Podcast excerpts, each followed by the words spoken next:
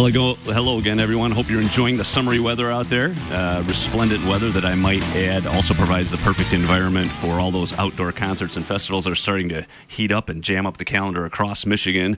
Uh, we'll talk about some of those taking place this weekend and feature some artists who will be performing at those outdoor events later this hour. All part of today's edition of Local Spins on WYCE, where we always spotlight local and regional artists of every stripe and strata. I'm your host, John Sinkevics editor and publisher of the localspins.com website, which will definitely be out and about in several locations this weekend, weekend to cover the musical goings on. And before that, we've got another action filled hour ahead, which includes an in studio visit with Grand Rapids hip hop artist Rick Chyme. And let me tell you, the studio is full of people and admirers and some uh, amazing things going on here in the studio. If you were here to watch this, uh, you'd be quite entertained, and we haven't even started yet.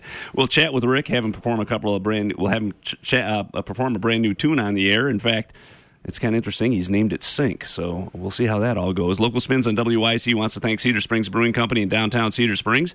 Brewery, which specializes in authentic Bavarian beer, presents local live music on Wednesday evenings at 7.30.